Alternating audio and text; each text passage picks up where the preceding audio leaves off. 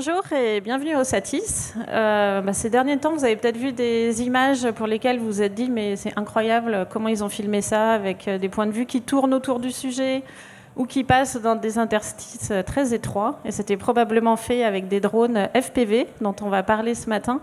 Et bah, j'ai avec moi pas mal, une belle brochette d'acteurs du, du, secteur. Alors bah, on va commencer avec toi. Teddy, qui es-tu?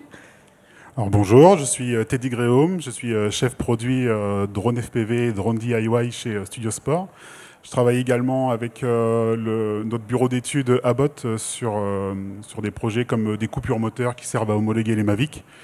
et je suis aussi à l'initiative du Corsair de Studio Sport, qui est un drone FPV, le premier drone FPV qui a été commercialisé pour les pros, validé par la DGAC. Patrick? Oui, bonjour, Patrick Jean. En fait, euh, je représente le hum, collectif de dronistes euh, FPV euh, Air Project. c'est un écosystème du coup qu'on est en train de monter, qui est maintenant une société où il y a des télépilotes drones, des ingénieurs, des formateurs certifiés. En fait, il y a tout un écosystème qu'on essaie de développer pour travailler en fait dans le drone FPV. Bonjour à tous, Michael Poma, pilote de drone, accessoirement spotter ASTEF de temps en temps, sinon je gère ma société. Bonjour, Stéphane Couchou, bah, moi je suis vidéaste euh, et, de temps en temps je fais un peu de, drone aussi que, que j'importe dans mes, euh, dans mes productions parce que j'adore le FPV, c'est super cool. Bonjour, moi je suis Arthur Manin, je suis à la base designer de mobilier. Et depuis deux ans maintenant, je suis euh, télépilote drone euh, FPV à plein temps. Alors on a euh, un petit échantillon de ce que sont les FPV. Est-ce que quelqu'un peut nous décrire en gros quelle est la particularité d'un FPV et la différence avec... Alors oui, je pense que Teddy de Studio Sport va pouvoir répondre parfaitement à votre question, à ta question. Merci Stéphane. Euh, donc le drone FPV, euh, à la base, c'est euh, des bricoleurs qui ont commencé à faire ça il y a, plusieurs années. donc ça sort vraiment du modélisme. et quand tu dis il y a plusieurs années, ça remonte à combien de temps? Il y a bien une dizaine d'années que ça a commencé et après ça a vraiment pris son essor il y a, il 7-8 ans. Il y a eu quelques vidéos qui ont commencé à faire le buzz. Et, du coup, c'est de là vraiment que ça, ça s'est lancé. Euh, donc à la base, c'était vraiment de l'aéromodélisme. C'était des bandes de copains qui, euh, qui faisaient ça, euh, qui faisaient de la course dans la forêt. et après, on s'est rendu compte qu'on avait bien plus de liberté de mouvement avec ce genre de drone qu'avec qu'avec les fantômes à l'époque, parce que DJI avait commencé à sortir ses fantômes. Donc voilà, à peu près le drone, drone FPV, c'est ça. C'est l'idée, c'est d'avoir une caméra qui retransmet la vidéo dans un casque. et vous voyez directement ce que, ce, que, ce que voit le drone. C'est comme si vous étiez installé à bord. Euh, ça, permet du coup d'être euh, beaucoup plus, euh, beaucoup plus précis dans, le pilotage. Est-ce qu'un FPV, ça vole différemment d'un drone classique? Oui, un FPV. alors, un drone classique, vous allez pouvoir lâcher les sticks, le drone il va attendre que vous lui donniez un ordre, alors que le drone FPV, si vous lâchez les sticks, il finit par terre. Donc oui, oui, c'est vraiment différent. Il y a beaucoup moins de stabilisation, voire pas du tout. Euh, donc euh, c'est vraiment un apprentissage euh, un peu plus intense que le, que le, drone classique. Et quelles sont les utilisations, Patrick, peut-être les utilisations, elles sont, elles sont nombreuses parce qu'en en fait, nous, finalement, on fait à la fois de la production vidéo, mais il y a aussi des personnes qui travaillent dans le social, c'est-à-dire qu'on travaille avec des personnes atteintes de handicap. Donc on, peut faire aussi de la photogrammétrie, on peut faire plein de choses, mais c'est vrai qu'au niveau de drone FPV, c'est plus euh, évidemment des vols d'exception, avec des pilotes d'exception euh, dont, certains font partie ici. Et euh, du coup, nous, ce qu'on essaie, le credo en fait d'Air Project, c'est vraiment de faire des vols d'exception dans un environnement de sécurité aussi optimal.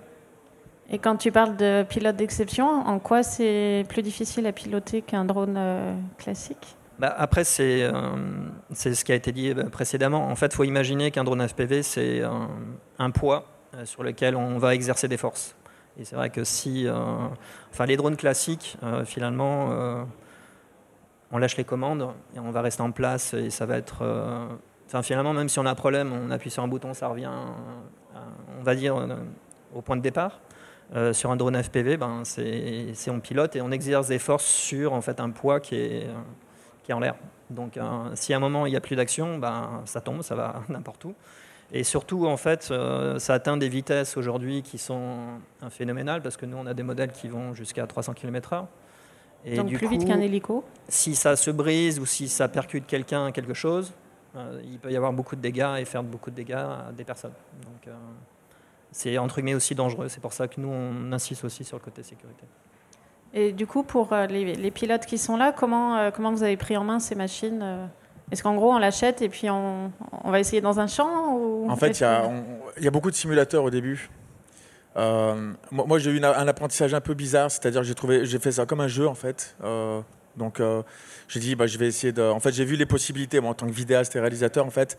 Euh, voilà, on va citer Johnny, on va citer les gros qui, ont fait des trucs un petit peu, les, gros pilotes aguerris, qui ont, vraiment démocratisé le cinématique, parce que moi, je parle de cinématique, hein, je parle pas de, freestyle, etc. Il y a plusieurs disciplines dans le FPV.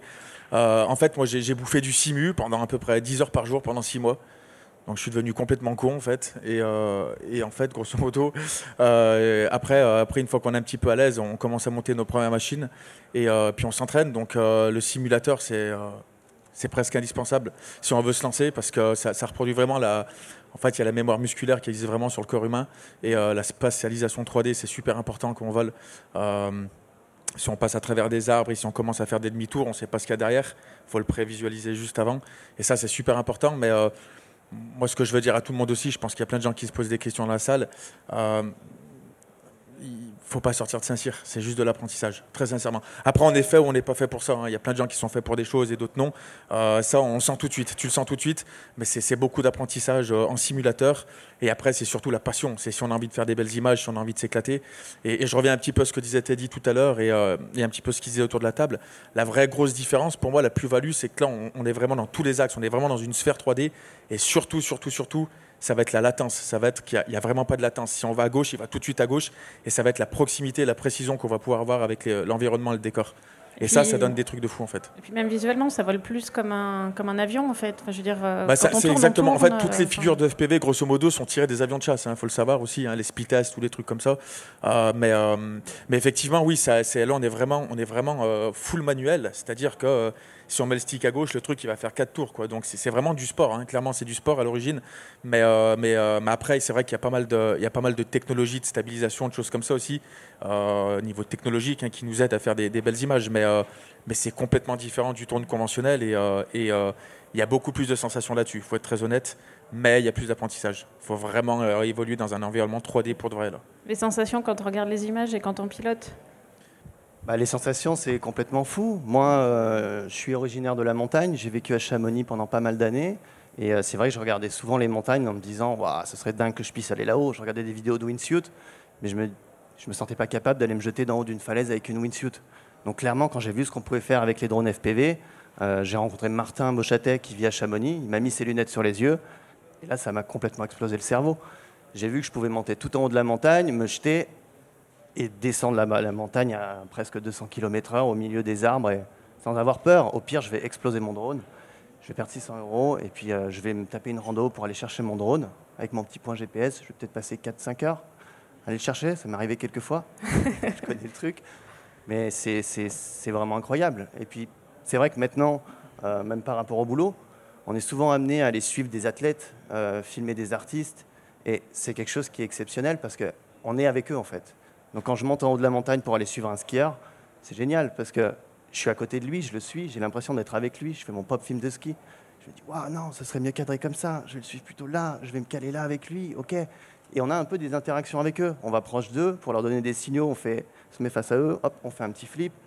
Il sait que c'est ok, il faut se préparer, il faut y aller. Et c'est quelque chose quand même d'assez spécial. C'est vraiment une, sorte d'extension de notre cerveau. Bah, c'est le nom FPV d'ailleurs. C'est le nom First Person View. Oui, First Person View, c'est vraiment euh, presque de la caméra embarquée. Enfin, ah. c'est de la caméra embarquée euh, au plus proche de, des athlètes ou des sujets. Et après, je rejoins Stéphane aussi. C'est clairement une question d'entraînement. Il n'y a pas de secret. Il faut aller s'entraîner tout le temps, régulièrement. Il faut manger du simulateur. Euh, moi, mes débuts en FPV, c'est simple. Martin m'a mis les lunettes, j'ai vu le truc, je suis rentré à Paris, je suis allé chez Studio Sport, j'ai acheté un drone, un Vortex Mojo. Je suis parti à Vincennes, direct. J'ai branché le drone. il est parti à 70 dans un arbre. Il s'est explosé. J'ai fait OK, c'est un engin de mort. faire super attention, j'arrête tout. J'ai voulu le ramener chez Studio et tout, ils n'ont pas voulu me le reprendre. Bon. Du coup, je suis revenu, j'ai fait du simulateur pendant, deux mois, et puis après, c'était bon, c'est venu, et puis euh, voilà, petit à petit, euh, toutes les semaines, on va s'entraîner, on s'entraîne. Et même aujourd'hui, il faut continuer à s'entraîner, parce qu'on est dans des prestations où on n'a pas de marge d'erreur, souvent, sur des clips, par exemple, ou des défilés de mode, où on, on est au milieu d'une vingtaine de mannequins.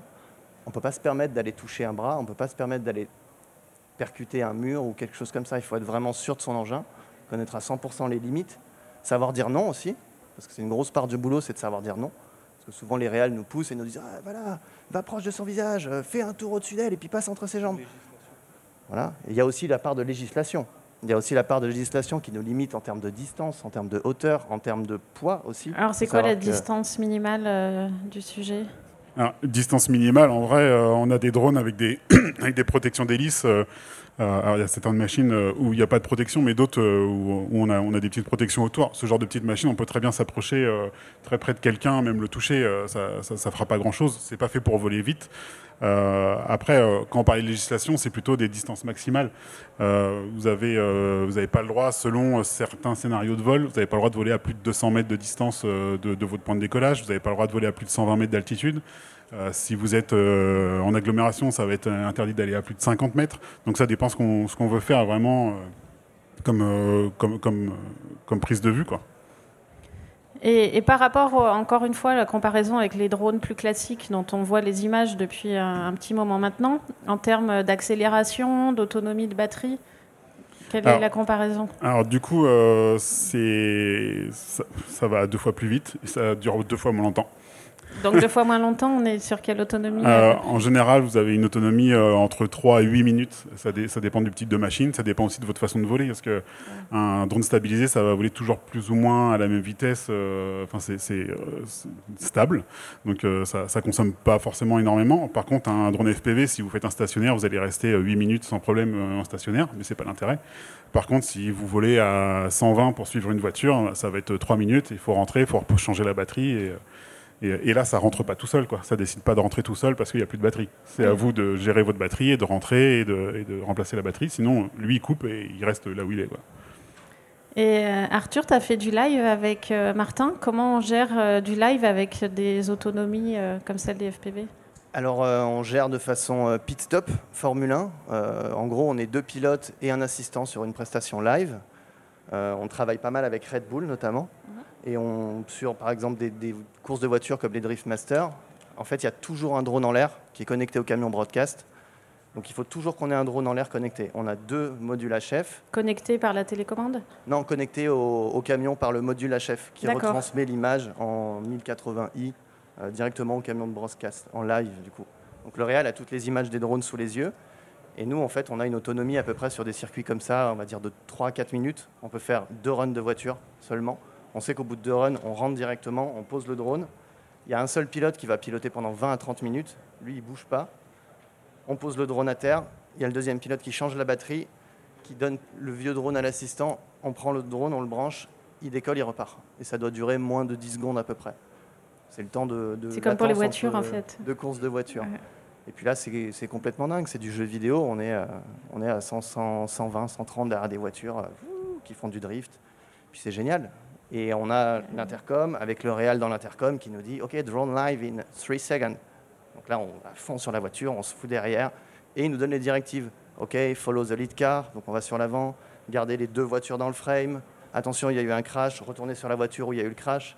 Donc le drone en live sert aussi à énormément de choses, pas seulement à suivre la course, il sert aussi à combler des moments de latence. En fait, on l'a vu au fil des événements, ils se servent du drone parce qu'ils ont vu qu'on s'amusait. En fait, on allait un peu devant les tribunes, on allait devant le public en travers, on faisait des petits mots sympas, les publics faisaient coucou.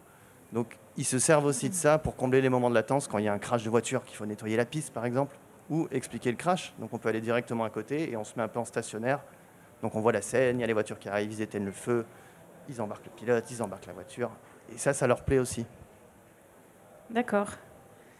Et, et par rapport à ça, donc on parle aussi euh, enfin, de toutes les différentes applications. Euh, on a vu, donc là on parle de- d'environnement très grand, avec notamment des voitures, mais on a abordé aussi tout à l'heure ce qui est très petit, Toi, tu disais vous utilisez du FPV dans différents types de tournages. Oui, en fait, on doit faire la différence entre FPV et drone classique. En gros, l'image, c'est il y a la voiture de production et la voiture de course. Parce qu'à la base, en fait, c'est des machines qui étaient faites pour faire de la compétition et qui sont customisables. Donc, en fait, on peut monter euh, ce qu'on veut comme machine et surtout monter des machines pour des, des missions spécifiques. Euh, parce que des fois, c'est des caméras RAID, comme on peut voir sur euh, ce, Oui, ce parce qu'on peut porter aussi euh, des, des boîtiers assez lourds. C'est pas forcément minimal. Exactement, et on peut aller même sur des drones vraiment très lourds, puisque ça va de, de ces poids très très légers à 14 kg, 18 kg et plus. En fait, on monte les machines euh, en fonction de l'utilisation. Donc après, on se sert de composants du coup du marché qu'on va chercher. Et puis après, bah, c'est montage custom. Quoi. Donc en fait, c'est vraiment une machine custom. Quoi. Parce qu'en fait, chaque pilote euh, fait son propre, son propre drone, Généralement, c'est le cas. Il fait c'est aussi ses propres réglages, parce que du coup... sa euh, programmation.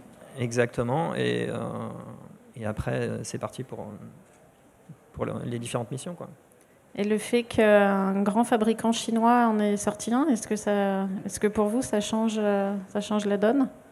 Oui, oui, c'est vrai, c'est vrai. Non, non, non. En vrai, en vrai, ça a démocratisé le truc. Ça, c'est vrai. En fait, il faut savoir que ça, moi, j'ai- moi j'ai horreur de toucher, j'ai horreur de monter mes drones. C'est la partie chiante pour moi, le FPV. Moi, aujourd'hui, je suis réal et je suis pilote. Et euh, alors, chaque pilote doit connaître son matos. Hein, je dis pas ça, hein, parce que quand il t'arrive une, une galère, il faut savoir changer un Oui, moteur, comme avec un une bras. caméra, ouais. Euh, sur place, il faut, faut savoir gérer le truc. Après, c'est vrai qu'avec, euh, on peut citer les marques. Oui, oui. C'est vrai qu'avec Skydio, non, non, avec DJI, euh, ils, ont, ils ont démocratisé déjà le, le numérique, en fait, la transmission en, en HD. Et pour moi, ça, c'était une révolution. Parce qu'il y, y a deux écoles. Il y a, l'analogique et, euh, et le numérique. Et euh, quand on commence à mettre des, des setups à 15 000, 20 000 euros sur un drone, j'ai envie de les voir, les branches, et j'ai pas envie de. ok et c'est vrai que DJI, ils sont arrivés, ils ont mis un gros coup de pied dans la fourmilière. Et, euh, et ils ont sorti leur propre drone. Le seul problème, c'est qu'effectivement, je, vais citer tout. Avec les GoPro, on a des modes de stabilisation qui sont absolument extrêmes maintenant. Euh, même si le drone il vole comme ça, ça peut corriger certaines choses. Ça- C'est assez cheaté d'ailleurs. Euh, là, DJI, ils ont démocratisé le truc. Ils ont rendu le truc encore plus grand public. Euh, mais on s'est rendu compte aussi que c'est pas le grand public qui pouvait faire n'importe quoi. Euh, C'est-à-dire que si tu voles, si tu commences à faire le, fanfaron, tu vas éclater du matos, ça va te coûter cher. Mais ils, savent que c'est possible. Et, et ils sont pas bêtes. Ils ont sorti des choses et sortiront d'autres choses. Donc, euh, voilà, mais, euh, euh, mais non, ça a démocratisé le truc, ça arrive de plus en plus. Ça reste un milieu de niche, il faut le savoir. hein. Le FPV, le grand public, ils vont voir ça à la télé, ça arrive dans les pubs, dans les, films. Voilà, moi j'ai fait des plans pour Camelot, pour le film Camelot. C'est cool, mais c'est encore très peu connu. C'est beaucoup connu dans notre milieu, ça commence à se démocratiser dans le milieu du, filmmaking et, de l'industrie du cinéma. Mais, c'est vrai que DJI, ils ont quand même mis un gros coup de pouce là-dedans et ça, ça a step up le truc un peu plus haut. Et là, aujourd'hui, on va dire, euh, enfin, quelle est la part de FPV dans les prods? Parce que vous faites aussi du drone classique pour beaucoup. Et quelle est la demande en fait? Euh, Est-ce que le FPV prend le pas sur Alors, le... il y a une grosse hype. Il y a une grosse hype. euh, C'est-à-dire cette année là, euh, tous- les pilotes, on va dire les télépilotes pro qui, qui font du FPV, tout le monde travaille à peu près. Euh, il y a une grosse hype dans toutes les publicités, dans les clips, beaucoup de clips, énormément de clips de musique. Au cinéma, ça commence à arriver, beaucoup aux États-Unis. Là, il y a des gros films qui vont sortir avec des, très belles prises de vue. Euh, mais euh, non, non, mais euh, ça, ouais, ça arrive de plus en plus. Maintenant, j'ai l'impression que le drone avant, en fait, quand on faisait voler un, un F450, les premiers drones, là, je sais pas si vous vous souvenez, quand tu avais un drone, tu étais le patron en fait en France. Tu étais là, putain, il y a un truc qui vole, ça coûtait pas un hélicoptère, ça évitait de louer un R44 et voilà. Sauf que là, maintenant, dans toutes les prods, on voit du drone, donc ça nous choque plus. Là, il y a le FPV, on en voit quasi partout maintenant. Je pense moi que début de l'année prochaine, c'est un, standard. Je pense que c'est un standard. Le... Même si c'est déjà arrivé en standard, je pense que c'est vraiment, euh, ça va vraiment devenir un vrai standard. Et la vraie question moi, que je me pose maintenant, euh, c'est quoi la- le prochain truc en fait? Parce que Euh, on- moi, moi, ça, il y, a- il y a- il y a 4 ans de ça, 5 ans que ça, euh, on, on s'imaginait pas en fait toutes les possibilités de stabilisation, les trucs fous qu'on pouvait faire. Mais, mais effectivement, euh, tu, tu suis une montgolfière, tu fais des trucs de fou. Et voilà, donc ça, c'est conventionnel aujourd'hui. Maintenant, je sais pas où c'est que ça va arriver. Je sais pas si on en voit partout. Effectivement, on en voit partout. Mais c'est quoi le prochain truc en fait? Parce que ça évolue très vite en fait, le matos. Très très vite. Voilà. Est-ce que vous avez une idée justement sur euh, quelle pourrait être l'évolution euh, la prochaine? Bah, nous, en fait, on est en train de développer des. Enfin, ça existe déjà, mais on développe des drones étanches. On développe aussi euh, un drone avec de la réalité augmentée C'est-à-dire pouvoir placer des graphiques à distance euh, sur, euh, sur une scène qui est réelle avec les graphiques qui suivent euh, en fait en temps réel. Euh, donc ça, c'est les choses sur lesquelles on travaille. c'est pour du live particulièrement? Euh, ça peut être pour du live, oui. Mais ça, enfin, l'idée là déjà, c'est d'avoir des graphiques qui suivent ce qui se passe en fait avec le sol. C'est assez particulier parce qu'il faut quand même avant scanner le sol pour, être sûr que, parce qu'en fait c'est la manière dont fonctionne finalement la, la technologie. Mais, euh, mais concrètement, on peut très bien imaginer avoir euh, des graphiques qui sont mis en temps réel, qui sont pilotés en temps réel depuis une tablette euh, sur un drone. Nous, c'est ce qu'on est en train d'essayer de faire là. Et après, de toute manière, pour revenir en fait sur les prods, il y a des prods où la question ne se pose pas pour les, pour le choix du drone. Quand vous faites de la course de voiture, nous on a fait des, des essais sur des courses d'endurance. On a des voitures de toute façon qui roulent à 200-300 km/h. Euh, Le choix du drone, là, il n'y a, pas de- a pas de débat. On est obligé d'aller sur un FPV du coup. Est-ce que sur des productions de ce type, euh, le drone euh, remplace l'hélico? Ou est-ce que les deux sont complémentaires? Bah, généralement, ouais, c'est, complémentaire, mais c'est vrai que ça a tendance à gommer en fait toute la partie qui était faite ou en avion ou en hélico auparavant. ouais. Ah ouais, en fait, c'est- l'hélicoptère, il a pris vraiment une grosse start depuis que le drone il existe. Vraiment. Euh, en drone conventionnel déjà. Euh, là maintenant, c'est encore plus sport. On commence à mettre de la grosse caméra dessus. On peut mettre de la RAID, on peut mettre de la fantôme, de la caméra slow-mo. Et effectivement, l'hélico, voilà, on remplacera jamais euh, une shot-over. On remplacera jamais des zooms à 150 mm à la RAID. Ça, c'est pas possible en fait. Euh, puis même, mais c'est une grosse crainte qu'il y a, je pense, dans le milieu du cinéma, c'est que voilà, quand vous voyez les, types- les, les- les trois gros ciné-lifters qu'il y a ici, on peut vraiment commencer à mettre de la grosse grosse caméra, shooter en RAW, etc. Et, euh, et, euh, et effectivement, ben, ouais, euh, tu préfères cracher un truc comme ça, un truc à 10, 15 000 euros, cracher une machine à 500 000 euros Avec des gens dedans avec ouais. des gens dedans, des moyens humains. Euh, et, et ça, il faut le prendre en compte. Après, euh, maintenant, un hélicoptère, il y a plus d'autonomie, ça va plus vite aussi. Enfin, ça va plus vite. T'es plus maniable quand 220 t'as. euh, Ouais, à ouais. l'heure, euh, Euh, c'est des choses qui sont différentes. C'est des choses qui sont différentes, mais la législation, il joue beaucoup aussi. Il y a aussi la législation qui joue énormément. Parce que, euh, par exemple, à un moment donné, on a pensé euh, pouvoir faire du, du drone live sur des prestations comme le Tour de France. Mais c'est quelque chose qui est peu envisageable parce que finalement, l'hélicoptère est beaucoup plus intelligent là-dessus. On ne peut pas se permettre de faire des, des déclarations de drone sur euh, 50 km de route. C'est pas envisageable. Ce serait que sur des petits tronçons très spécifiques. Alors qu'au final, on a un hélicoptère qui a le droit de se balader au-dessus des routes. S'il a envie de se mettre à 15 mètres au-dessus de la foule, il se met à 15 mètres au-dessus de la foule. Il a le droit.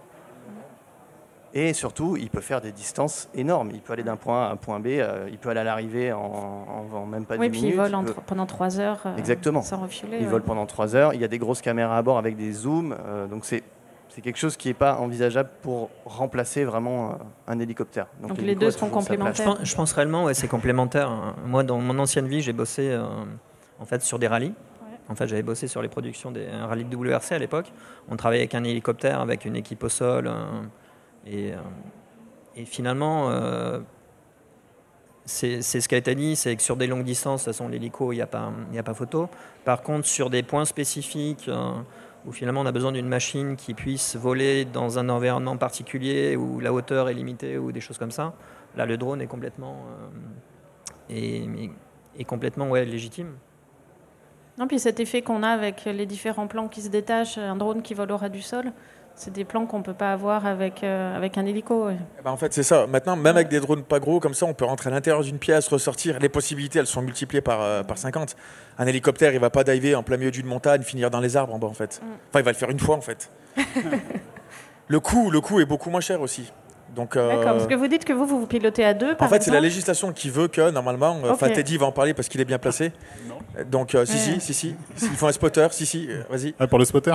Bah, Tiens, tu pouvais passer à Michael. euh, Non, non, non, mais il vas-y. est. Ouais, En fait, c'est la législation, parce qu'à partir du moment où le pilote met ses lunettes, il voit plus son environnement. Tout ce qu'il voit, c'est ce que lui retransmet la caméra du drone, donc il ne sait pas ce qui se passe autour de lui. Donc quand vous êtes sur une production, il y a besoin d'un top départ, parce qu'on doit prendre un, un coureur cycliste qui arrive, une voiture, il y a besoin d'un top, il faut que quelqu'un lui le donne. Il faut que quelqu'un vérifie qu'au moment où il va décoller, qu'il n'y ait pas quelqu'un qui fait attention et qu'il soit à côté du drone. Là, on va faire du steak haché. Et au moment où il vole, il y a aussi des moments, des informations à lui donner. Il n'y a pas longtemps, on a fait un tournage dans un stade. Il y a une volée d'oiseaux qui décolle, ça va dans sa direction, c'est dans son dos. S'il ne les voit pas, si on ne lui dit pas, ça arrive derrière, attention, ça peut mal se passer. Donc, le et, spotter, du coup, en fait, vous deux, vous vous organisez comment euh, sur un tournage? On s'organise pas. vous fusionnez. Non, en fait, il sait ce que je fais et je sais ce qu'il fait. Toi, tu pilotes et lui cadre? Non, lui, il pilote. Ok. Il cadre aussi le, cadrage se fait, en, se fait en même temps. Et moi, en fait, je fais l'office de spotter, donc je m'occupe de tout ce qui est lui simplifier le vol pour qu'il ait à se concentrer que sur son vol. Et je m'occupe de tout ce qui est autour de lui pendant qu'il vole, de manière à ce qu'il n'ait pas de surprise. On le bouscule pas. Euh, il y a quelqu'un qui n'a pas fait attention qu'il était là, il prend un coup d'épaule. Quand vous êtes euh, dans votre truc, ça peut être gênant. Euh, on arrive, je, il sait qu'au moment où je dis stop, il sait qu'il faut qu'il arrête. Au moment où je lui dis de décoller, il sait qu'il peut décoller. La caméra est en route, la lipo elle est chargée. C'est pas une batterie qui a déjà fait un vol. Il n'a pas de surprise. Il se concentre sur ce qu'il a à faire, sa prise de vue. C'est ça? Merci, Mickaël. il a raison parce que non, mais en plus c'est vrai et c'est super important parce que en fait moi, moi mon job c'est de faire d'image je suis pas là pour commencer à m'occuper celui qui va me toucher l'épaule et, euh, et, c'est en fait c'est comme dans un rallye dans une voiture hein. il y a le copilote à côté qui lui dit la direction. C'est un peu ça. Mais il disait en fait euh, par rapport à ce qu'on avait fait la dernière fois on était au stade Geoffroy Guichard à Saint-Etienne pour la SSE et, euh, euh T'étais tout seul. non, non, je m'en fous du foot. Non, mais en vrai, euh, et il y avait des feux d'artifice, c'était la nuit, parce qu'on peut voler de nuit en France, hein, attention, hein, il y a plein de gens qui connaissent pas la loi. Hein. Mais moi, je m'occupe que de mon vol. Je, moi, je m'en fous. S'il y a un oiseau qui vient dans le truc, c'est à lui de me le dire. S'il commence à y avoir de la sécurité qui vient, les pompiers, il y, a un périmètre de sécurité, c'est lui qui gère ça.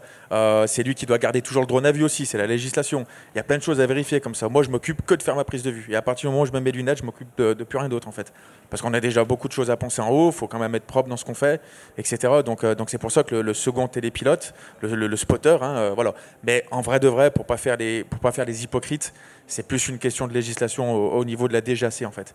C'est plus ça. C'est encore un peu borderline au niveau des lois et euh, et, et on, va pas en parler. Ok. Tranquille. Et ça, Monsieur l'Allemand. oh, ça va, on a le droit, non? On est en live là? Et eh oui. Ah ouais, bon, bah, faut que je me calme alors. Et ça, c'est quelque chose qui évolue, je veux dire, la perception, euh, je veux dire, on parle législation de, de, ces drones, ou est-ce que, en gros, euh, vous venez puis vous bousculez un petit peu C'est lui qui le sait. Ça, ça, tend à évoluer, ça tend à évoluer euh, parce qu'il commence à se rendre compte qu'il découvre aussi le FPV hein, à la DGAC. Et c'est très Ils ont peur. C'est très lent ils ont peur.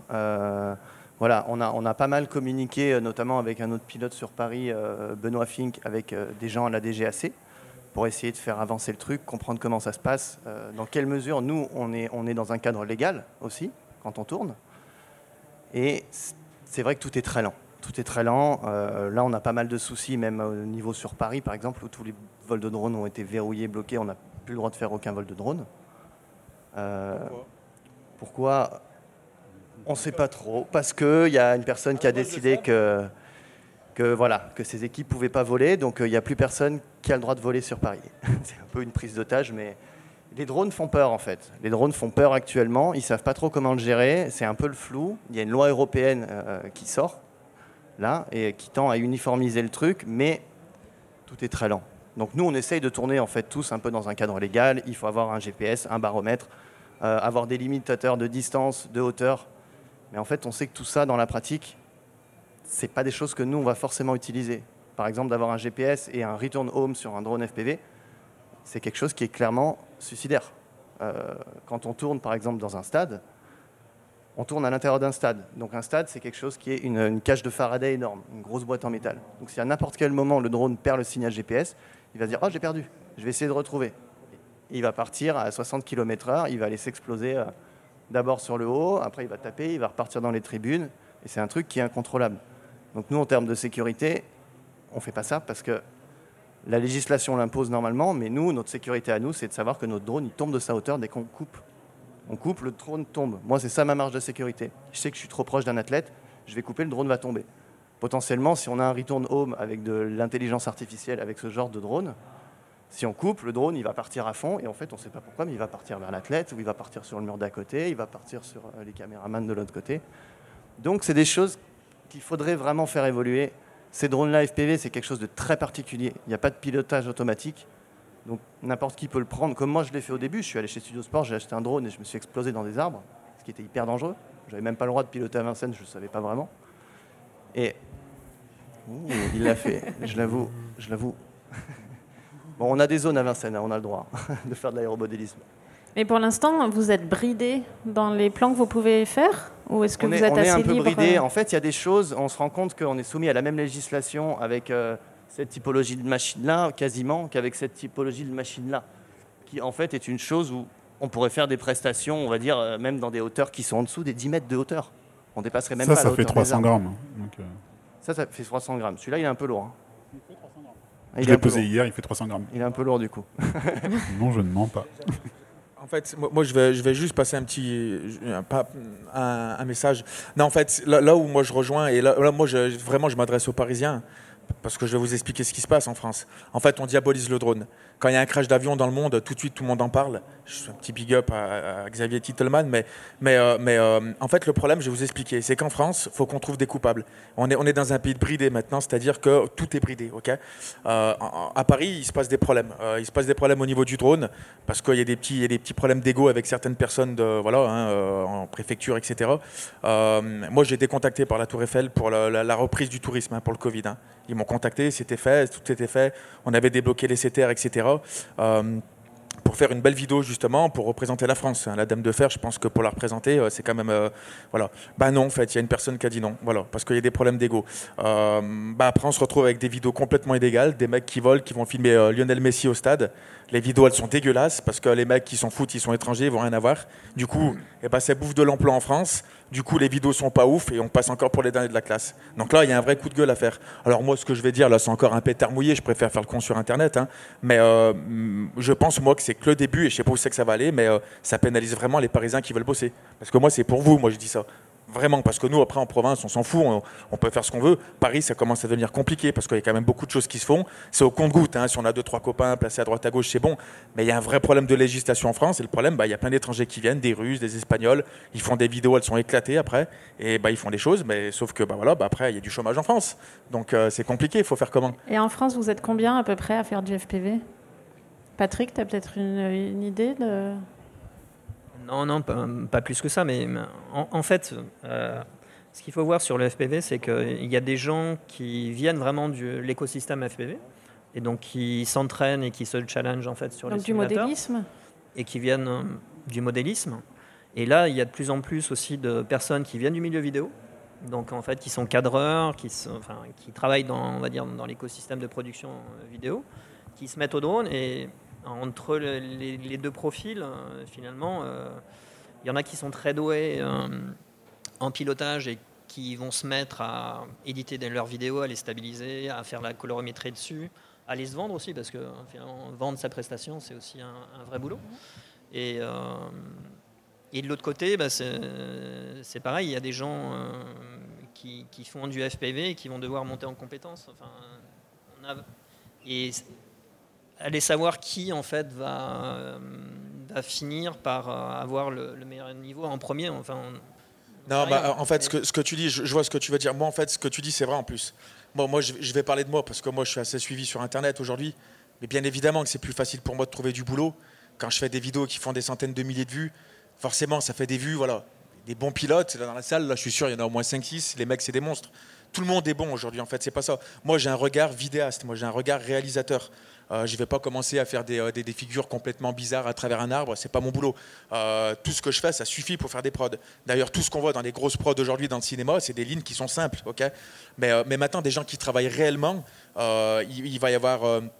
c'est un milieu qui est très fermé. Il va y avoir quelques pilotes sur Paris, il va y avoir quelques pilotes dans le sud de la France.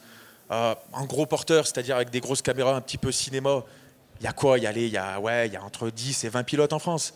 C'est pas en, GoPro, il y en a. je tape dans un arbre, il y en a 50 qui tombent. Euh, mais parce que maintenant, avec la technologie, tout le monde peut faire des belles images. Il faut être honnête. Tout- avec la technologie, maintenant, on prend n'importe quel boîtier, on se met en auto, on fait ça. ouais, je suis un photographe.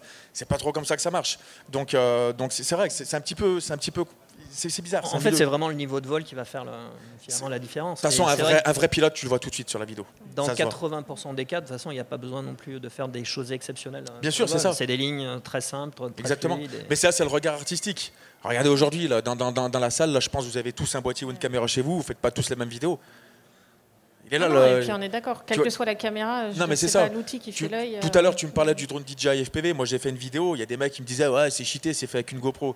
Bah non, si tu es un petit peu en post-prod, tu connais, tu es bon en étalonnage, tu es bon sur la musique, sur ton montage, etc. Tu arrives à la fin, tu as, un packaging qui est super beau. Et tu pas besoin d'être le, me- le meilleur pilote du monde. Donc en fait, c'est super aléatoire. C'est le, milieu de la vidéo. Chacun a des compétences dans un domaine bien particulier. Euh, voilà, un, pilote pilote, il va, il va faire ce qu'on lui demande de faire, c'est-à-dire que le, que le chef-op va lui dire ou le, le réal va lui dire bah voilà, fais ci, fais ça, ça sera très bon. Maintenant, le mec qui veut faire ses petites vidéos dans son coin, c'est tout à fait faisable. Euh, après, on parle de compétences vidéastes. Après, filmmaking, c'est encore un autre domaine. C'est euh, voilà, c'est euh, Après, pour revenir au nombre de personnes, enfin, c'est des machines. hein, on peut commencer à acheter des machines euh, vraiment pas chères. Et donc, euh, n'importe qui aujourd'hui peut commencer. Maintenant, euh, c'est vrai que sur la partie AFV, euh, doge.fr. il n'y a pas beaucoup de personnes euh, ouais, qui peuvent, euh, euh, qui peuvent euh, piloter un, un bon niveau. En fait. Est-ce qu'on a des questions par rapport à, à tout ça? Oui. Oui, ouais, Alors on a une question qui parle euh, rattrapage d'exposition. Moi, je shoot jamais en, en- en auto. En fait, le, le, le- tu me parles du shutter. hein. Le shutter, je le frise toujours au double, sauf avec les tiny. Parce qu'en fait, les petits tiny whoop, tu sais, c'est soft mounté sur des bumpers. Ça vibre tellement pas que tu n'auras pas de jello, en fait. D'accord donc, euh, donc, ça veut dire que tu peux même monter ton shutter, c'est pas grave. Une GoPro, tu vas pas la mettre à 1600 ISO, ça va, être dégueulasse, tu vois. Donc, moi, ce que je fais euh, sur, une, sur, un, sur un petit shutter comme ça, un, petit tiny que, que Teddy, euh, tu, tu peux. euh, ça, en fait, ça vole tellement bien, c'est tellement stable et c'est tellement euh, bien stabilisé, en fait, que, que tu peux mettre ton shutter en auto. Après, sur des cams comme ça, euh, le shutter, tu fais la règle des 180 degrés, enfin voilà, hein, 100 euh, 180, 90 en fonction de la stab que tu as aussi, parce qu'il peut y avoir des soucis. Mais, euh, mais euh, non, le seul truc qui va changer là-dessus, ça, va être, euh, ça va être le shutter en auto. Je vais friser mes, mes ISO en fait. Et après, sur tous mes autres drones, je, je frise mon shutter à un 60e ou un, 5 un 120. Et, euh, et comme ça, au moins, bah, après, il n'y a, que mon ISO qui va changer. Je fais une plage de, une plage de 200 ISO souvent.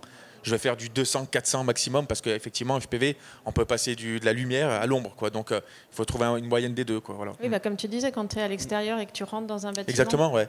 Il y a forcément un Mais c'est pour ça que les, les- c'est pour ça que les tiny, c'est tel- ça vibre. En fait, même si ça vibre, c'est tellement bien soft mounté en fait qu'on on n'a pas besoin de contrer le gélo avec un shutter en fait euh, super bas. On peut le laisser en automatique, donc au moins tu sais que tes ISO ils, ils vont pas bouger et tu n'auras pas de bruit dans ton image avec une GoPro. Ouais. Et puis les GoPro font un travail assez euh, incroyable pour euh, le changement d'expo et assez dingue. Mais ma question c'était plus comment tu arrives à vendre ça à un chef-op ou un réalisateur? Parce que moi ça m'arrive d'arriver en prestation et de leur dire écoutez, le plan que vous voulez, là j'ai 100 mètres à faire dans un bâtiment, sortir, rentrer. Il faut forcément que je change mon expo. Ouais. Et souvent ils ont vachement de mal à comprendre qu'une GoPro fait le taf plutôt bien. Dans l'audiovisuel, se mettre en auto, c'est quelque chose qui est, un oui. sacrilège. Quoi. Bah moi souvent, moi, quand on me demande ça, justement, je leur dis ben, je, je sais que tu es quelqu'un de doué, si tu as la solution, je le fais. Ouais. Souvent, la solution, c'est la mienne. Quand tu n'as pas de solution, tu... c'est ce que je, je me tue à dire aux gens qui suivent un peu ce que je fais. Il faut se servir du mauvais pour faire du bon. Tu vois, j'ai fait des plans GoPro 6 pour Camelot. Pour Camelot. Il y a des plans qui vont sortir là que j'ai fait pour un gros film américain avec une GoPro 6. C'est là où tu dis, tu vois, et ça passe. Quand, quand c'est pas des plans qui vont durer 50, euh, 50 secondes, ça passe. Mais euh, après, il faut trouver un juste milieu. Si les mecs, si, les chefs-op, si les directeurs de photos, etc., ils sont, ils sont bons, ils connaissent leur milieu, eh ben, ils, vont, ils, vont, ils, vont, ils, vont, avoir les mêmes problèmes que nous. Donc, ils vont essayer de trouver une solution. Ils vont balancer l'éclairage, ils vont faire ci ou ça. Mais, mais souvent, les plans, tu essaies de privilégier soit un environnement où tu vas pas avoir changement d'expo, ou soit trouver un, un environnement extérieur. Moi, c'est ce que je fais souvent. Quoi. Sinon, je fais pas la presta. Ça marche. non, je le fais quand même. Mais, non, mais il faut trouver, faut trouver un juste milieu. Il n'y a pas de solution miracle en vrai. hein. Merci. Il y Avec avait une conf hier sur le sujet de basculer en auto, justement. Avec Emmanuel Pampuri. En partie. On ouais, l'embrasse avec Albert. Oh, c'est des amis. ça marche. Est-ce qu'on a une autre question? Euh, alors bonjour à tous, Euh, je suis vidéaste, je viens de Côte d'Ivoire. Euh, j'ai été très inspiré par Stéphane. Euh, depuis Merci. Abidjan, j'ai vu beaucoup de tes vidéos. Et j'ai commencé le FPV aussi. Euh, J'en ai cassé peut-être deux. Et moi, Oh, ma ça question. va, c'est le début. Voilà. Ça va. Alors, comment est-ce que tu, tu es arrivé là où tu es? Et puis, euh, je veux savoir combien de drones aussi tu, tu- tu as cassé jusqu'à maintenant C'est pour les deux télépilotes de. Alors je vais parler pour moi et on peut, on peut dire des vilains mots qui, qui sont propres? S'ils sont propres, oui. Ouais, je suis le plus con de la salle. hein. Je vous le dis, c'est moi le plus con ici. Je suis le plus feignant et je suis le plus con. C'est pas une blague. Si j'y suis arrivé, moi, tout le monde dans la salle, peu importe l'âge, tout le monde peut y arriver. Euh, je, suis- enfin, je suis tous autant qu'on est. Je pense pas qu'on soit des extraterrestres. Euh, j'ai- j'ai- seuls trucs que je perds, c'est les murs dans ma chambre. Franchement, hein, euh, euh, j'ai fait quelques vidéos, été un peu suivi avant. Non, moi j'ai un regard artistique. J'essaie d'avoir un regard artistique. Je sais qu'en post-prod, je vais pouvoir faire des trucs cool et j'ai pas besoin de forcer sur faire des prises de vue qui sont extraordinaires. Même si, euh, voilà, j'essaie de faire des trucs cool après. Tu t'entraînes, tu t'entraînes, mec, tu t'entraînes. Enfin, il faut pas sortir de Saint-Cyr. Tu fais du simulateur, tu bouffes, tu bouffes, tu bouffes, tu vas faire des lipodors et ça rentrera tout seul. Et, et franchement, il n'y a rien de compliqué. Vraiment, il n'y a rien de compliqué. C'est pour ça qu'aujourd'hui, il y a de plus en plus de pilotes qui, qui pop un peu partout, tu vois. Mais, euh, mais euh, vraiment, je, me- je, je répète ma phrase parce que je pèse mes mots. De toute la salle, je vous le dis, c'est moi le plus con ici. Et si, si j'ai réussi à faire un minimum de trucs, tout le monde peut le faire. C'était très convaincant. T'as pas répondu à la question sur combien de drones crachés Des drones, euh, des GoPro, là, là, les six premiers mois, j'en ai pété 12.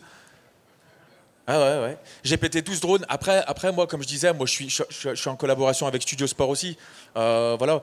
Euh, je, leur dis, c'est un long débat. Euh, moi, je vais, je vais être plus sujet à. J'ai jamais acheté un drone de ma vie. J'ai jamais acheté une batterie. tu vois ce que je veux dire? J'ai les sponsors qui sont derrière. Donc, effectivement, moi, j'ai cette chance et je le sais. Donc, je vais prendre plus de risques. Mais, mais après, des drones, j'en ai pété. bah, j'ai ja- j'ai pété un seul bras dans ma vie. J'ai pété un bras en carbone, ça coûte 5 euros ou 10 euros. Euh, tu vas casser des hélices. Une, une paire d'hélices, ça coûte 4 euros, je sais pas combien ça coûte. C'est- que dalle, quoi. C'est dérisoire. Mais franchement, c'est costaud. Je- Ouais, tu pètes de la caméra, quoi. Tu pètes de la GoPro plus que du drone, quoi, en fait. Hmm. T'as quelque chose à rajouter, Teddy, peut-être sur l'aspect matériel euh? Ouais, comme disait Stéphane, euh, on casse beaucoup. Voilà, ça, c'est ma GoPro à moi. Elle n'est pas son premier vol, donc euh, elle en a vu toutes les couleurs. En vrai, tu vas avoir des, pilotes qui vont, euh, qui, vont prendre le, coup tout de suite, qui vont avoir le truc. Et il y en a d'autres, il va falloir euh, poncer euh, pendant des années euh, pour arriver à faire quelque chose de, correct. Euh, c'est mon cas. Euh, moi, ça fait plus de 7 ans que je fais ça. Euh, j'ai pas le niveau de Stéphane qui fait ça depuis deux ans, mais euh, qui, a, fait ça de façon intensive, euh, comme, un, sportif de haut niveau. Quoi. Et moi, j'ai peur de casser. Donc, pourtant, je bosse chez Studio Sport, mais je paye mon matériel et j'ai peur de casser. Donc, déjà, si tu as la peur de casser, ça va vachement te freiner. Et par contre, si tu as budget illimité où tu te dis, bon, bah, je mets tant et j'y vais à fond, euh, c'est là que tu vas progresser le, le plus fort. Quoi. Mais dans tous les cas, tu vas casser. Il faut pas se, faut pas se leurrer. Tant que tu n'as pas le niveau, que tu n'es pas, euh, t'es- t'es pas chaud, mais pas de GoPro dessus, et puis, euh, et puis c'est pas grave. hein. Mais une Action 2 Non, elle est bien l'Action 2. Achetez une des Action 2. Et du coup, comment on est sûr de ne pas casser quand on est en presta? Bah, on s'est beaucoup entraîné. On s'est Ouais. beaucoup entraîné. euh, On s'entraîne toujours. euh, Toutes les semaines, il faut s'entraîner pour pas perdre le fil et puis être vraiment toujours dans son truc avec ses machines et être vraiment sûr de ses machines. Il n'y a pas de secret, c'est c'est de l'entraînement, quoi. C'est comme pour tout. Et il faut être sûr à 100%. Donc même des fois, moi, la veille de certaines prestas, où je me dis bon là c'est chaud quand même, il y a du monde sur le set, euh, ça va être compliqué, les moves ils sont pas évidents. Bah, je me fous sur le simulateur le soir et je répète les moves. En fait, c'est juste de la mécanique musculaire. C'est une connexion cerveau-main. euh, et en fait, si on répète les moves la veille, on les a dans la tête. Et puis le lendemain, on arrive sur le set et on élimine déjà ce stress-là. C'est que le move, on le connaît dans notre tête. Il est là, il est déjà travaillé, on sait ce que c'est. Donc après, il y a toutes les autres sources de stress qui vont arriver. Le réal qui va parler, euh, tous les écrans connectés où tu vois ton image de drone, il y a les clients derrière. A... C'est vite, vite stressant en fait de voir tout ce monde qui brasse et ça arrive vite. T'as 15 minutes, c'est maintenant, faut que tu tournes le drone. Allez, vas-y, ok.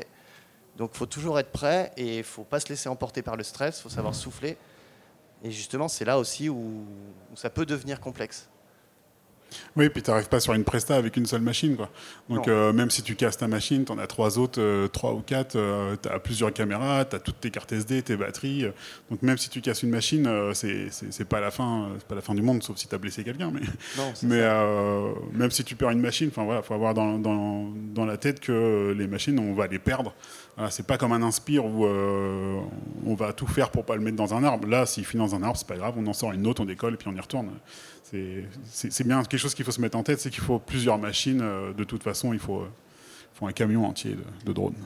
Exactement. Et puis il faut pas avoir peur de casser en fait. Voilà, même avec les grosses caméras, euh, moi ça m'est arrivé. hein. J'ai explosé une Panasonic BGH1.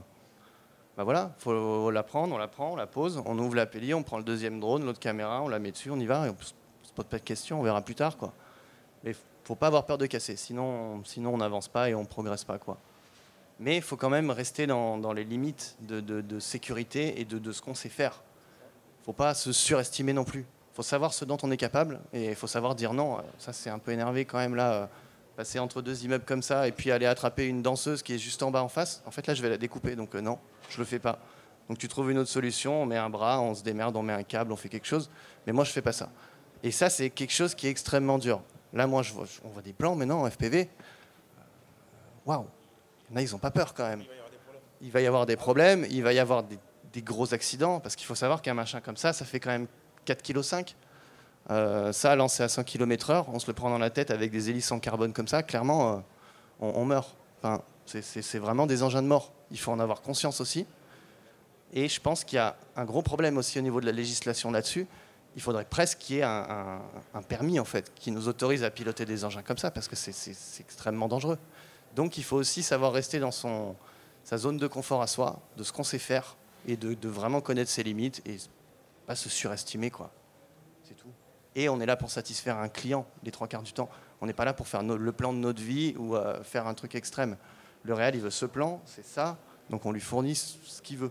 On n'essaye pas de faire des, des folies. Non, mais là, c'est un dive de fou, je suis dans un endroit de dingue, j'ai envie de descendre le long de cet immeuble. Non, on n'est pas là pour ça, en fait. Oui, mais c'est comme je sais que tu filmes beaucoup d'athlètes, euh, c'est pareil pour eux en fait. Il y a ceux qui veulent impressionner tout le monde et qui vont se mettre en danger, et puis Voilà. ceux qui sont pros et qui, font euh, ce pourquoi ils sont là. ouais. Il y a une grosse part de confiance aussi à mettre en place avec les artistes et les athlètes. Parce qu'en fait, on va vraiment à, à prox- à proximité d'eux. Des fois, avec des danseurs, je me retrouve à être très proche d'eux, à passer entre les jambes, à tourner autour d'eux sans qu'ils sachent ce qui se passe derrière avec mon drone. Donc ça peut être stressant aussi pour eux et, euh, et dangereux. Donc il faut les mettre en confiance, qu'ils voient comment ça se passe, comment on pilote, et qu'ils soient aussi sûrs de nous et qu'ils puissent euh, nous faire confiance sur le tournage. Les athlètes, c'est pareil. Moi, je tourne pas mal avec euh, Kevin Roland en ski. Et euh, on a une relation vraiment de confiance maintenant. D'ailleurs, il a attrapé un drone, je crois, au printemps. Ouais, au printemps, on a fait Ouais. un truc assez sympa où bah, c'était sur cette machine-là d'ailleurs. On a développé cette machine spécifiquement pour ça, où on avait mis une poignée en dessous en fait. Et euh, on avait mis l'arrêt de Komodo et euh, Kevin l'attrape en fait par en dessous avec la Komodo comme si c'était une Kevin, c'est un skieur euh, freestyler. Donc, vous savez, ils sont dans ce qu'on appelle un half-pipe, donc euh, un demi-tube. Donc, il a fait tout son Il parcours. fait du ski freestyle, il a été cinq fois médaillé d'or au X Games, enfin il a un très beau palmarès. Il est, voilà, il est très doué et fait des choses vraiment, vraiment incroyables en ski freestyle. Et donc en fait cette fois-ci, il a attrapé le drone, il a plongé dans le pipe avec, il a fait un tricks avec, après il a relâché le drone, on repartait, on le filmait autour de lui. Il y avait une vraie interaction en fait entre la machine et l'athlète. Et c'est là où bah, c'est des choses qui évoluent et qu'on essaye de faire évoluer. Et justement, on va chercher des, des nouvelles idées avec ces machines-là. Et c'est en ça que moi je trouve que c'est vraiment intéressant le FPV. Il n'y a pas de limite. Il faut se dire, on n'a pas de limite. Tout est possible, tout est envisageable. Il faut juste voir- dans quelle mesure, dans quel cadre de sécurité et comment on peut faire. C'est en ça aussi où moi j'ai droppé un peu dans le milieu du FPV. C'est que dû à mes capacités de designer, je me suis permis de pouvoir développer des, drones pour satisfaire justement les, besoins des, réalisateurs. Il faut mettre la caméra en arrière, ok, bah, je retournais chez moi le soir, je faisais une 3D, j'ai imprimé un mount, ok, on la fixe comme ça. Ah super, t'as fait le truc, bah ouais, hop. Pareil, il fallait avoir des drones protégés, carénés pour pouvoir aller tourner proche d'athlètes. Bah, la première fois que j'avais fait ce drone tout caréné, c'était pour aller filmer Kevin Roland dans un- une piste de bobsleigh. Donc euh, je sais qu'il y a d'autres pilotes qui ont été avant, ils ont explosé cinq drones, ils ont dit ok c'est impossible, on peut pas filmer du bobsleigh, c'est juste impossible, c'est un tube en glace, euh, on va à plus de 80 km/h dedans. Euh, si le drone il touche une hélice, l'hélice elle explose, le drone tombe et il glisse jusqu'en bas de la piste. faut aller le chercher et voilà, on recommencer. Du coup, j'ai fait ce drone-là avec les protections d'hélice et en fait, dès le premier vol, je me suis posé contre la glace avec le, le carénage et puis tous les virages, en fait, je me posais contre la glace avec le carénage et ça m'a permis d'imaginer aussi d'autres choses, me dire ok, avec ce drone-là, je peux faire des choses comme ça, ça vole, ça vole bien. Euh, on, peut, on peut imaginer d'autres choses. On s'en est même servi pour faire un tournage euh, pour une pub Puma où euh, un footballeur tapait dedans. Et en fait, j'avais rigué des mousses sous le drone. Et lui, en fait, visait en dessous du drone comme si c'était une balle. Il tapait dedans. Et en fait, moi, je coupais même pas les gaz. Le drone remontait en l'air, je reprenais un peu mes gaz et hop, j'arrivais à garder, euh, garder le shot. Donc c'est des choses à travailler, à faire évoluer et voilà. Excellent, ça ouvre des nouvelles possibilités. ouais. C'est infini et puis il faut, faut, faut pas oublier que le matériel évolue extrêmement vite, les caméras se miniaturisent. Oui. Donc en fait à l'avenir euh, tout va se miniaturiser. On voit, on n'imaginait pas il y a 5 ans qu'on aurait des caméras comme ça aussi petites qui peuvent faire cette qualité d'image. Et en fait, dans 10 ans, on va peut-être avoir des caméras grosses comme ça qui vont filmer en 8K, euh, RAW, Full HD, de fou. Enfin, on ne sait pas vers où ça va aller, mais ça va vers la dématériali- dématérialisation et miniaturisation. On va peut-être avoir des tout petits drones comme ça qui vont pouvoir nous permettre de tout faire. On ne sait pas trop. Il faut juste être conscient du truc en FPV, c'est que ça évolue extrêmement vite. Le marché peut chuter d'un coup, mais euh, ce sera toujours présent. C'est quelque chose qui va s'ancrer maintenant. C'est une Oui, on va pas se lasser de fait. ce type de prise de vue euh, dans un an ou deux. On va pas s'en lasser autant que, les, que les- les images de drones actuelles. Ça va juste être une autre typologie d'image qui va s'ancrer en fait, un peu dans toutes les productions et on va en utiliser un peu avec parcimonie euh, dans chaque production. Excellent. Est-ce qu'on a d'autres questions? Alors, on nous demande quelles sont les limites de distance. Teddy, peut-être?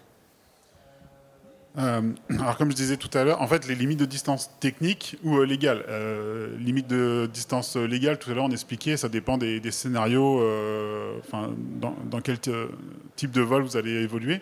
Ça va être 100, 200 mètres. Après vous pouvez aller jusqu'à 1000 mètres légalement dans un scénario précis, mais le FPV n'est pas concerné. En fait, c'est un peu compliqué de faire passer ça au niveau de la DGAC. Par contre, euh, techniquement, euh, on a des machines qui peuvent aller à 5, euh, 5 km sans, trop de soucis, donc euh, vertical ou horizontal. hein. donc euh, on peut faire 5000 mètres d'altitude si on veut. hein. On n'a pas le droit, mais si on veut, on peut le faire. Donc non, il n'y a, quasiment pas de limite. Enfin, euh, 5 km, je vois vraiment pas l'intérêt d'aller faire un plan à 5 km alors qu'on a 5 minutes d'autonomie. quoi. 5 km pour revenir, enfin, ça fait une grande ligne droite. Autant prendre un Mavic pour faire ça. Le FPV a pas trop d'intérêt à faire ça. du coup, quand, quand tu as fait la descente euh, en montagne euh, de Kevin Roland, c'est un scénario S2, mais en FPV, tu pas concerné, donc tu fais pas de scénario S2. Tu regardes sur Géoportail si c'est pas rouge, donc du coup tu es en loisir et tu te déclares pas. C'était en Suisse, c'était plus simple. En Suisse, en Suisse, c'est extrêmement simple. En Suisse, il faut savoir quand vous faites une déclaration de vol, on s'est retrouvé avec euh, mon collègue Martin à faire une prestation dans Genève, par exemple, où on est en plein centre de Genève, on a l'aéroport juste à côté. On les a contactés, on a voulu faire voler ces gros bestiaux là. En France, ils nous auraient dit direct Ah non, bah là, non, non, il faut des parachutes, euh, il faut qu'ils soient homologués, il faut que tout soit parfaitement carré, euh, c'est pas possible. En Suisse, ils nous ont juste dit Ah bah, il fait moins de 25 kilos votre drone, bah il n'y a pas de problème. Ok, et on leur a demandé, mais du coup, est-ce qu'on peut passer sous les ponts, euh, arriver du jet d'eau, passer sous un pont et arriver jusqu'à un bâtiment qui est un peu plus loin? Ils ont dit, ok, mais faites attention, les ponts ils sont quand même bas, et puis si vous passez au-dessus, passez pas trop bas parce que vous allez faire peur aux automobilistes. Au moins 10 mètres, quoi. Voilà, donc euh, il y a des endroits où c'est beaucoup plus ouvert que ce que l'on est en, en France. Mais donc, si c'était en France, quel serait... comment t'aurais fait? En France, en France, il aurait fallu tronçonner toutes les parties où sur lesquelles j'allais travailler et qu'on se place en fait sur chaque tronçon de, de petites parties. Euh, dire bah ok, bah là on fait un rayon de 150 mètres. Hop, on se décale, on reshoot 150 mètres plus bas. Et en fait, c'est là qu'il faut imaginer des transitions dans la vidéo. Mais d'ailleurs, on l'a même fait sur cette vidéo. Finalement, il y avait des zones où je captais plus parce qu'au final, un- une, piste de bobsleigh, c'est quoi? C'est un gros tube en béton et en glace. Donc le souci, c'est que une fois qu'on a passé deux virages, on est au milieu d'un truc extrême pour le FPV où euh, bah, on voit plus rien en fait. Donc la vidéo coupe, donc on pose le drone, on redescend plus bas et on cherche des moyens euh, un peu créatifs de faire des transitions. Donc des moments où on va s'approcher très proche de la combi du skieur, on va bumper contre lui, ou euh, on va se tourner vers la glace, on regarde la glace, sur le plan suivant on va faire ça, enfin voilà. Il faut être créatif et puis trouver des idées justement pour pallier à ce problème-là. Donc même en montagne, quand je vais tourner pour faire des, euh, tourner des skieurs qui sont vraiment très loin sur des grandes faces, bah, je me tape la rando avec eux. Donc il y a aussi une grosse part euh, du boulot FPV pour certaines typologies de jobs où il faut quand même avoir la caisse. Savoir qu'on a des fois Bah, 30 Tous kg les de tournages en matos. montagne, ouais. Tous les tournages en montagne, on a 30 kg de matos sur le dos et puis on monte avec les athlètes en fait, faut pas croire. Déjà parce qu'on peut faire la ligne de ski, c'est sympa. Donc on est content. faut, pas, se- faut pas se mentir. Et puis euh, on tronçonne, on part du haut, on, on les laisse partir, on les filme un coup au départ, euh, ils nous attendent un peu, on descend, on refait une autre ligne plus bas. Et donc en fait on tronçonne comme ça à peu près, pour pas avoir des distances euh, extrêmes quoi. Et au moins, on sait que s'il y a un souci, qu'on perd le drone, ce qui arrive très souvent. hein. En montagne, on va très proche des skieurs, on passe dans un slash de neige, on a vite fait de faire tomber la machine. Bah, au moins, on n'a pas 2 km de marche à se taper pour aller le chercher. Quoi. Il y a 150 mètres à monter et on y est. Quoi. Après, il y a des prestats pour lesquels on peut demander des dérogations. Euh, Nous, euh, il y a trois ans, euh, le premier vol du Corsair, c'était un dive sur la Tour Eiffel. Euh, on avait demandé des dérogations. C'était un vol de nuit euh, sur la Tour Eiffel euh, et on avait demandé 350 mètres d'altitude. Donc ça, ça se faisait auprès, de la, préfecture, de la DGAC, etc. Et, du coup, on a, pu faire ça sans souci. C'était le port clip de PNL au DD. Les plans n'ont pas été gardés parce que ça collait pas avec la dynamique du clip, mais, ça a été fait en pleine nuit. Donc en vrai, on, peut, on peut faire quasiment n'importe quoi si on a les bons contacts et si, si on arrive à convaincre la préfecture. Bon, là, Paris, euh, c'est un peu compliqué maintenant, la Tour Eiffel, vous oubliez, mais, euh, mais à l'époque, ouais, c'était faisable. Donc même aujourd'hui, on peut, faire, euh, peut encore caler des trucs avec la bonne dérogation. Ouais, bah, on l'a vu avec Saint-Etienne et Gauthier Veltri pendant le confinement. Et mais c'est quoi? C'est 30 jours minimum avant d'avoir l'autorisation en dérogation? Enfin, C'est une galère, non? Oh, non, non. Non C'est 5 jours ouvrés. En fait, Non, tu, poses une, tu fais une notification de vol en préf. S'ils te disent pas non à 5 jours, eh ben, euh, eh ben, c'est bon. À Paris, c'est c'est plus compliqué. À Paris, c'est beaucoup plus compliqué. Euh, ouais, c'est au moins 10 jours. Il faut débloquer les CTR. En plus, euh, moi, pour la Tour Eiffel, c'était pas la même CTR. Le matin, elle change à 6 heures ou je sais plus quoi. Il y a un bordel monstre. Mais à Saint-Etienne, nous, euh, on avait fait. euh, euh, c'était le Covid, hein, donc tu n'avais pas besoin de blo- bloquer les places. C'était vraiment le début du Covid. Ça faisait flipper. Tu étais au mieux. Étais, ouais, GTA, tu vois. GTA dans la vraie vie, c'était pareil. Donc tu fais une notification de vol, tu, tu spots un peu tout ce que tu vas faire. Et, euh, et- et- et voilà, donc euh, c'est rapide. Euh, non, non, il n'y a, qu'à Paris où où ça- où ça- où il y a des problèmes. hein. Mais, mais même là, hein, Saint-Etienne, c'est en ville, c'est strictement interdit normalement. Donc, euh, C'est c'est du S3, ouais. ouais, C'est euh, du S3. Même Oui. quand tu vas loin comme ça? Mais j'ai- en fait, j'ai pas été loin. Au lieu d'aller à 100 mètres là-bas, Ouais. moi je me mets au milieu, je vais ici à 50 mètres et je vais à 50 mètres là-bas. Ça me fait. euh, Ah, tu vois ce que je veux dire? D'accord. Ah Ouais, bah après, il y a des astuces où, euh, Il y a des où petites tu fais astuces. tes- Pareil, tes distances. Et, en FPV, ça peut, des fois, ça peut paraître très loin. On a l'impression Ouais. de faire une- beaucoup de distance parce que ça va vite. Puis il y a Mais le en fichaille aussi. En vrai, ouais. Des en fois, moi, vrai, fait tu des fais 100 dives, mètres et, euh, euh, et déjà, tu as un super plan. euh, C'est ça. Ouais. Et en plus, en FPV, on garde pas des plans qui font trois plombes. Donc, euh, les 100 mètres, euh, je sais même pas si tu les as gardés. Non, non, non, jamais, non. Après, c'est plus sur la hauteur. Des fois, on a l'impression qu'on est haut. Ça, ça, c'est l'excuse hein, que tout le monde dit, je te dis. hein. Et t'as l'impression Ah oui. que t'es vachement haut parce qu'il y a un effet la incroyable. Tu dis, ouais, je suis où? Je suis à 300 mètres. Alors que non, en fait, t'es à 100 mètres, même pas. Et ça, c'est incroyable, quoi. C'est la GoPro, c'est ouf. Est-ce qu'on a encore des questions? Oui. Euh, vous parlez du simulateur, est-ce que vous pouvez en parler plus sur euh, le matériel qu'il faut et, euh, et qu'est- qu'est-ce qu'il faut utiliser? Euh, donc euh, sur simulateur, il vous faut euh, une bonne machine parce qu'en général ils font des simulateurs avec euh, des beaux graphismes, etc. Même si vous en trouvez un peu plus léger. Sinon, il vous faut juste une radiocommande. Une radiocommande, ça se branche en USB, le PC le détecte comme une manette de jeu vidéo et, et en avant quoi. Donc euh, non, euh, pas, tu, pas de. tu privilégies de prendre la même télécommande que ce que tu vas voler après ouais, avec ton ouais, Elle est compatible. hein. La radio, par exemple, moi, ma radio que j'utilise pour les drones, je la branche sur mon simulateur et euh, ça fonctionne. Quoi. Et le logiciel, vous en avez plein des simulateurs. euh, Il y a Uncrash euh, qui vient de sortir, qui est, euh, qui est assez sympa. Il y a Liftoff qui est hyper connu, mais qui, a des, qui va avoir des dynamiques de vol un peu particulières, pas forcément réalistes. Mais ouais, Uncrash, il y a AI, AI Drone. AI Drone AI Drone, qui est- qui est d'ailleurs au-dessus du lot, clairement. Qui est pas mal non plus. Où il y a des voitures sur le circuit, enfin sur le, dans la map, il y a des voitures qui se déplacent, donc on peut s'amuser à s'entraîner à suivre des, des voitures. Euh, et vous avez euh, dans, dans, dans ces maps-là, vous avez des bâtiments abandonnés, des choses comme ça. Vous vous amusez à passer dans des portes, enfin à filmer en intérieur, sortir. Vraiment, on arrive à reproduire toutes les conditions qu'on pourrait trouver euh, dans, dans la vraie vie. Donc euh, ces simulateurs-là sont vraiment, vraiment bien foutus.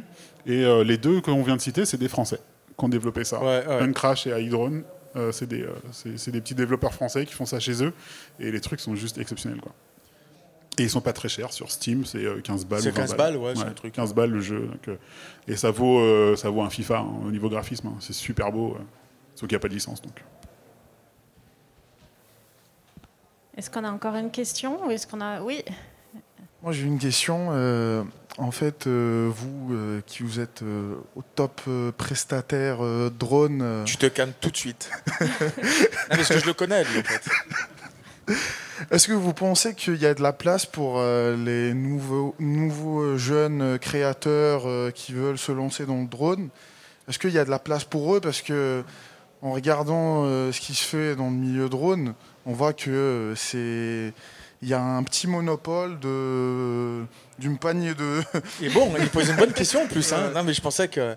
Patrick, tu as peut-être une réponse aussi là-dessus, avec ton collectif? C'est une bonne question, mais c'est plus les deux zozos là sur le côté qui peuvent répondre, je pense. Mais euh, non, je pense qu'il y a. Enfin, tout dépend si tu as envie, comment tu as envie d'être payé aussi, c'est toujours pareil. nous, l'exercice qu'on a fait finalement, ben, parce que quand on, finalement, quand on a monté la, la société Art Project, euh, il y avait beaucoup de personnes autour, il y avait des personnes qui travaillaient à des tarifs différents, euh, pour des missions différentes. Et donc du coup, il y a eu un gros travail de, enfin, ce qu'on appelle dans le milieu vidéo de red card, où on se dit, ok, pour telle mission, euh, c'est tel prix pour faire tel type d'exercice. Et finalement,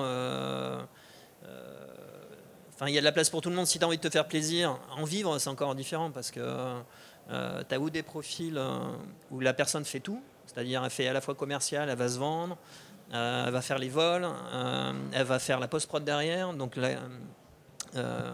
la, correction des images, jusqu'à la livraison fait, du shot complet.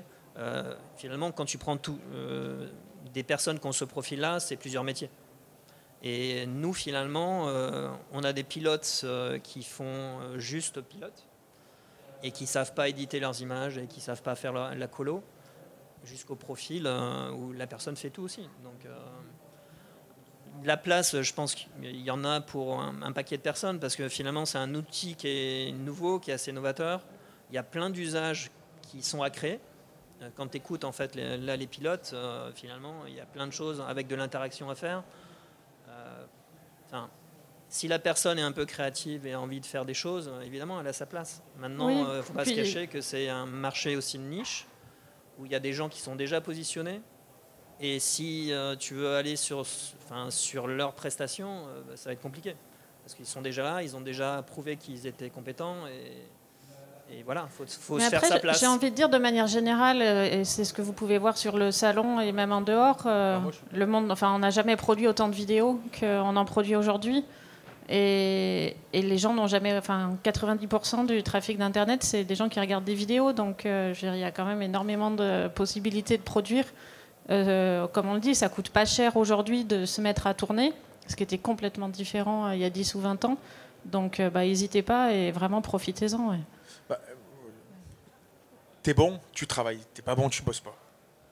Regarde les footballeurs. Est-ce qu'il y a des nouveaux Mbappé? J'en sais rien, je, ne connais pas le football, je suis de Saint-Etienne si t'es bon, tu travailles, stop, il n'y a pas besoin de chercher plus loin. Après, on sait tous que le milieu du filmmaking, le milieu artistique en France, il y a un gros métier de copinage. faut être honnête, je le sais, je suis dedans, maintenant je, je connais, faut arrêter. Il y a, du networking, enfin je veux dire, c'est pas forcément. Euh, non, mais aussi, mais il y, a aussi, moi je connais, je connais des grosses prods, c'est pas les meilleurs qui vont. Hein. Donc je vois ce qu'il veut dire. Il veut dire en fait les petits qui arrivent, euh, qui n'ont pas, de nom, etc. Mais forcément que ça sera très compliqué, Soulège, tu sais très bien, et on en a déjà parlé.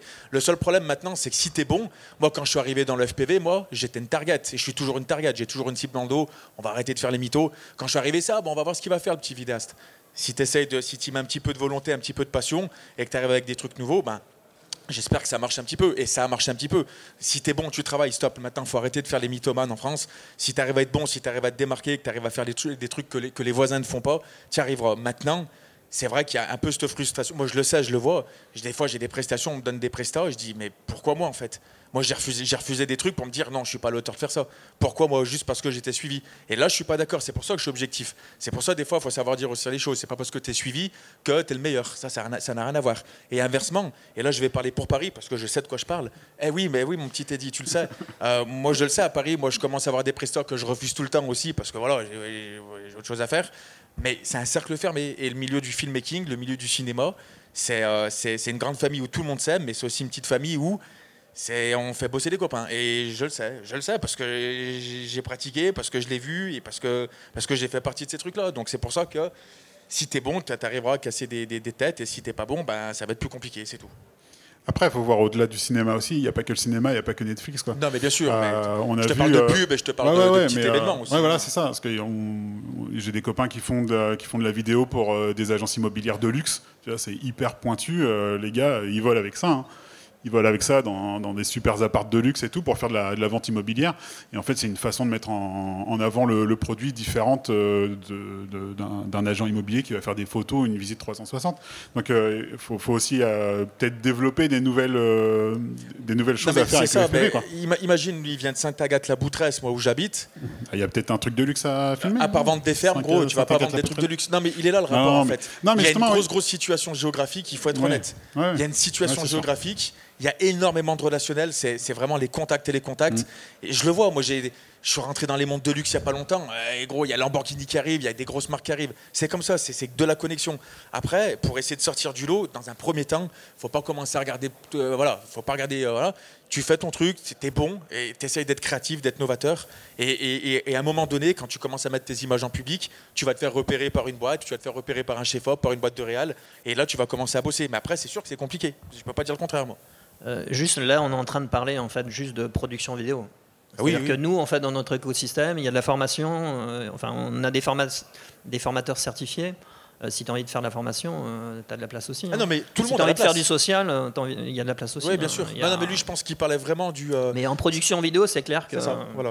Là, on parle vraiment de prod pure. hein. Je, vois, je vois exactement la question qui. Ça, c'est une question que je réponds dix fois par jour, en fait. Euh, comment tu fais pour bosser? Il n'y a pas de comment je fais, en fait. Euh, si, si tu cravaches un minimum, si t'es, euh, si, même pas d'être bon, si tu es, si t'es passionné, que tu donnes vraiment à fond, à fond ce que tu fais, tu seras appelé par un premier truc, un premier truc, et ensuite ça tombe, quoi, tu vois. Mais c'est vrai que c'est tout type compliqué. de production. Mm. Je veux dire qu'on soit pilote ou cadreur euh, ou tous les techniciens qu'on hein, voit de- ici. mais même ouais. dans l'artistique, hein, enfin, les, les- les gros rappeurs, je parle de rap en ce moment, c'est la hype, c'est de Paris, c'est de Marseille. hein. Euh, Il y a quelques mecs qui arrivent à Lyon, à Saint-Etienne, où il y, y y a trois têtes de pipe qui traînent. Enfin voilà, on va pas, on va pas faire les mythos. Quoi. À un moment donné, on sait très bien qu'il y a les grandes villes qui marchent, le business il est dans les grandes villes, et, et voilà. Même s'il y a du business partout, hein, attention, il y a du business partout, il n'y a pas qu'ici. hein. Mais c'est toujours plus compliqué quand, quand tu arrives et que tu n'as pas de nom, que même si tu es bon et avec toute la volo- volonté du monde, il faudra que tu travailles beaucoup plus que le mec qui a déjà un nom et qui bosse déjà depuis longtemps, c'est clair. ouais. Mm. Est-ce qu'on a une dernière question? Parce que je vois le temps qui passe, oui. Une- Une question technique, tout simplement. Euh, je je m'interroge quand un drone vole à l'intérieur de bâtiments, est-ce qu'il n'y a pas des problèmes de transmission? Bah, si, un petit peu, parce qu'on est bridé en France, justement, à à 25 milliwatts. C'est ça? Donc, il faut passer en 1002, en fait. Il faut, faut mettre en full. et, et là, il n'y a plus de problème, en fait. Alors, légalement, on n'a pas le droit d'émettre à plus de 25 milliwatts euh, sur euh, un appareil volant. Euh, donc c'est la puissance d'émission maximum. C'est comme sur vos téléphones, il y a une puissance ma- maximale d'émission. Donc c'est pareil sur un drone. Euh, donc en effet, euh, sur un immeuble, ça va vous cantonner à, un étage, à quelques, bureaux, etc. Après, on, peut, on débrider ce genre de, de puissance d'émission, mettre à 1200 milliwatts, comme tu dis, où c'est vraiment l'extrême. Euh, bon, c'est pas légal, mais euh, des fois, quand on a besoin de répondre à une presta, bah, voilà, si, si le gars il veut qu'on fasse euh, trois étages dans le bâtiment, bah, il n'y a pas le choix. Et puis, euh, puis bon, c'est pas, voilà, c'est- ch- chacun prend, prend ses responsabilités Là- derrière. là- là- là, pour Après, il n'y a pas de contrôle là-dessus. hein. Non, mais la loi est bête. C'est-à-dire qu'aujourd'hui, maintenant, on a une presta qui craint un petit peu. C'est- beaucoup plus sécuritaire d'être en 1200 milliwatts. Tu sais que tu vas pas perdre la connexion que de dire on est en France 25 milliwatts. Tu passes derrière un arbre, tu vois, il y a, des- y a de partout, le truc qui tombe sur une tête. Donc c'est là où je dis c'est un peu contradictoire les lois. Des fois j'ai l'impression nul n'est censé ignorer la loi. C'est ça qu'on dit? C'est ça, ouais. Bon, pas de problème. Euh, Des fois j'ai envie de savoir qui c'est qui fait les lois en fait. Vous êtes sur le terrain les mecs ou ça marche comment? Non mais avec tout le respect que je leur dois. hein. Non, mais tu vois ce que je veux dire Il faut, c'est pas adapté en fait des fois à ce qu'on fait. Et c'est plus dangereux de respecter les lois. Rouler à 150 km/h sur la route, c'est dangereux. Euh, maintenant, euh, maintenant, euh, en drone, c'est, oui, c'est dangereux. ah oui, c'est interdit, pardon. ah oui, c'est interdit. Et euh, mais, euh, mais après, après, après en drone, non, c'est compliqué parce que quand, quand, quand tu as une zone de vol qui est, qui est bien prédéfinie, que tu vas pas dépasser, autant mettre le truc à fond, en mode micro-ondes, et tu sais qu'au moins tu n'auras pas de, de problème. Quoi. Bah, tu risques de capter C8 et W9 en même temps, mais, euh, mais au moins tu n'as pas de problème. Quoi. Euh, Je, crains que ce soit le mot de la fin, parce que je vois le temps qui passe et il y a une autre conférence qui va enchaîner, euh, donc il faut qu'on libère les lieux. Et en tout cas, merci, merci d'être venu et merci à vous surtout d'avoir fait le trajet pour venir ici.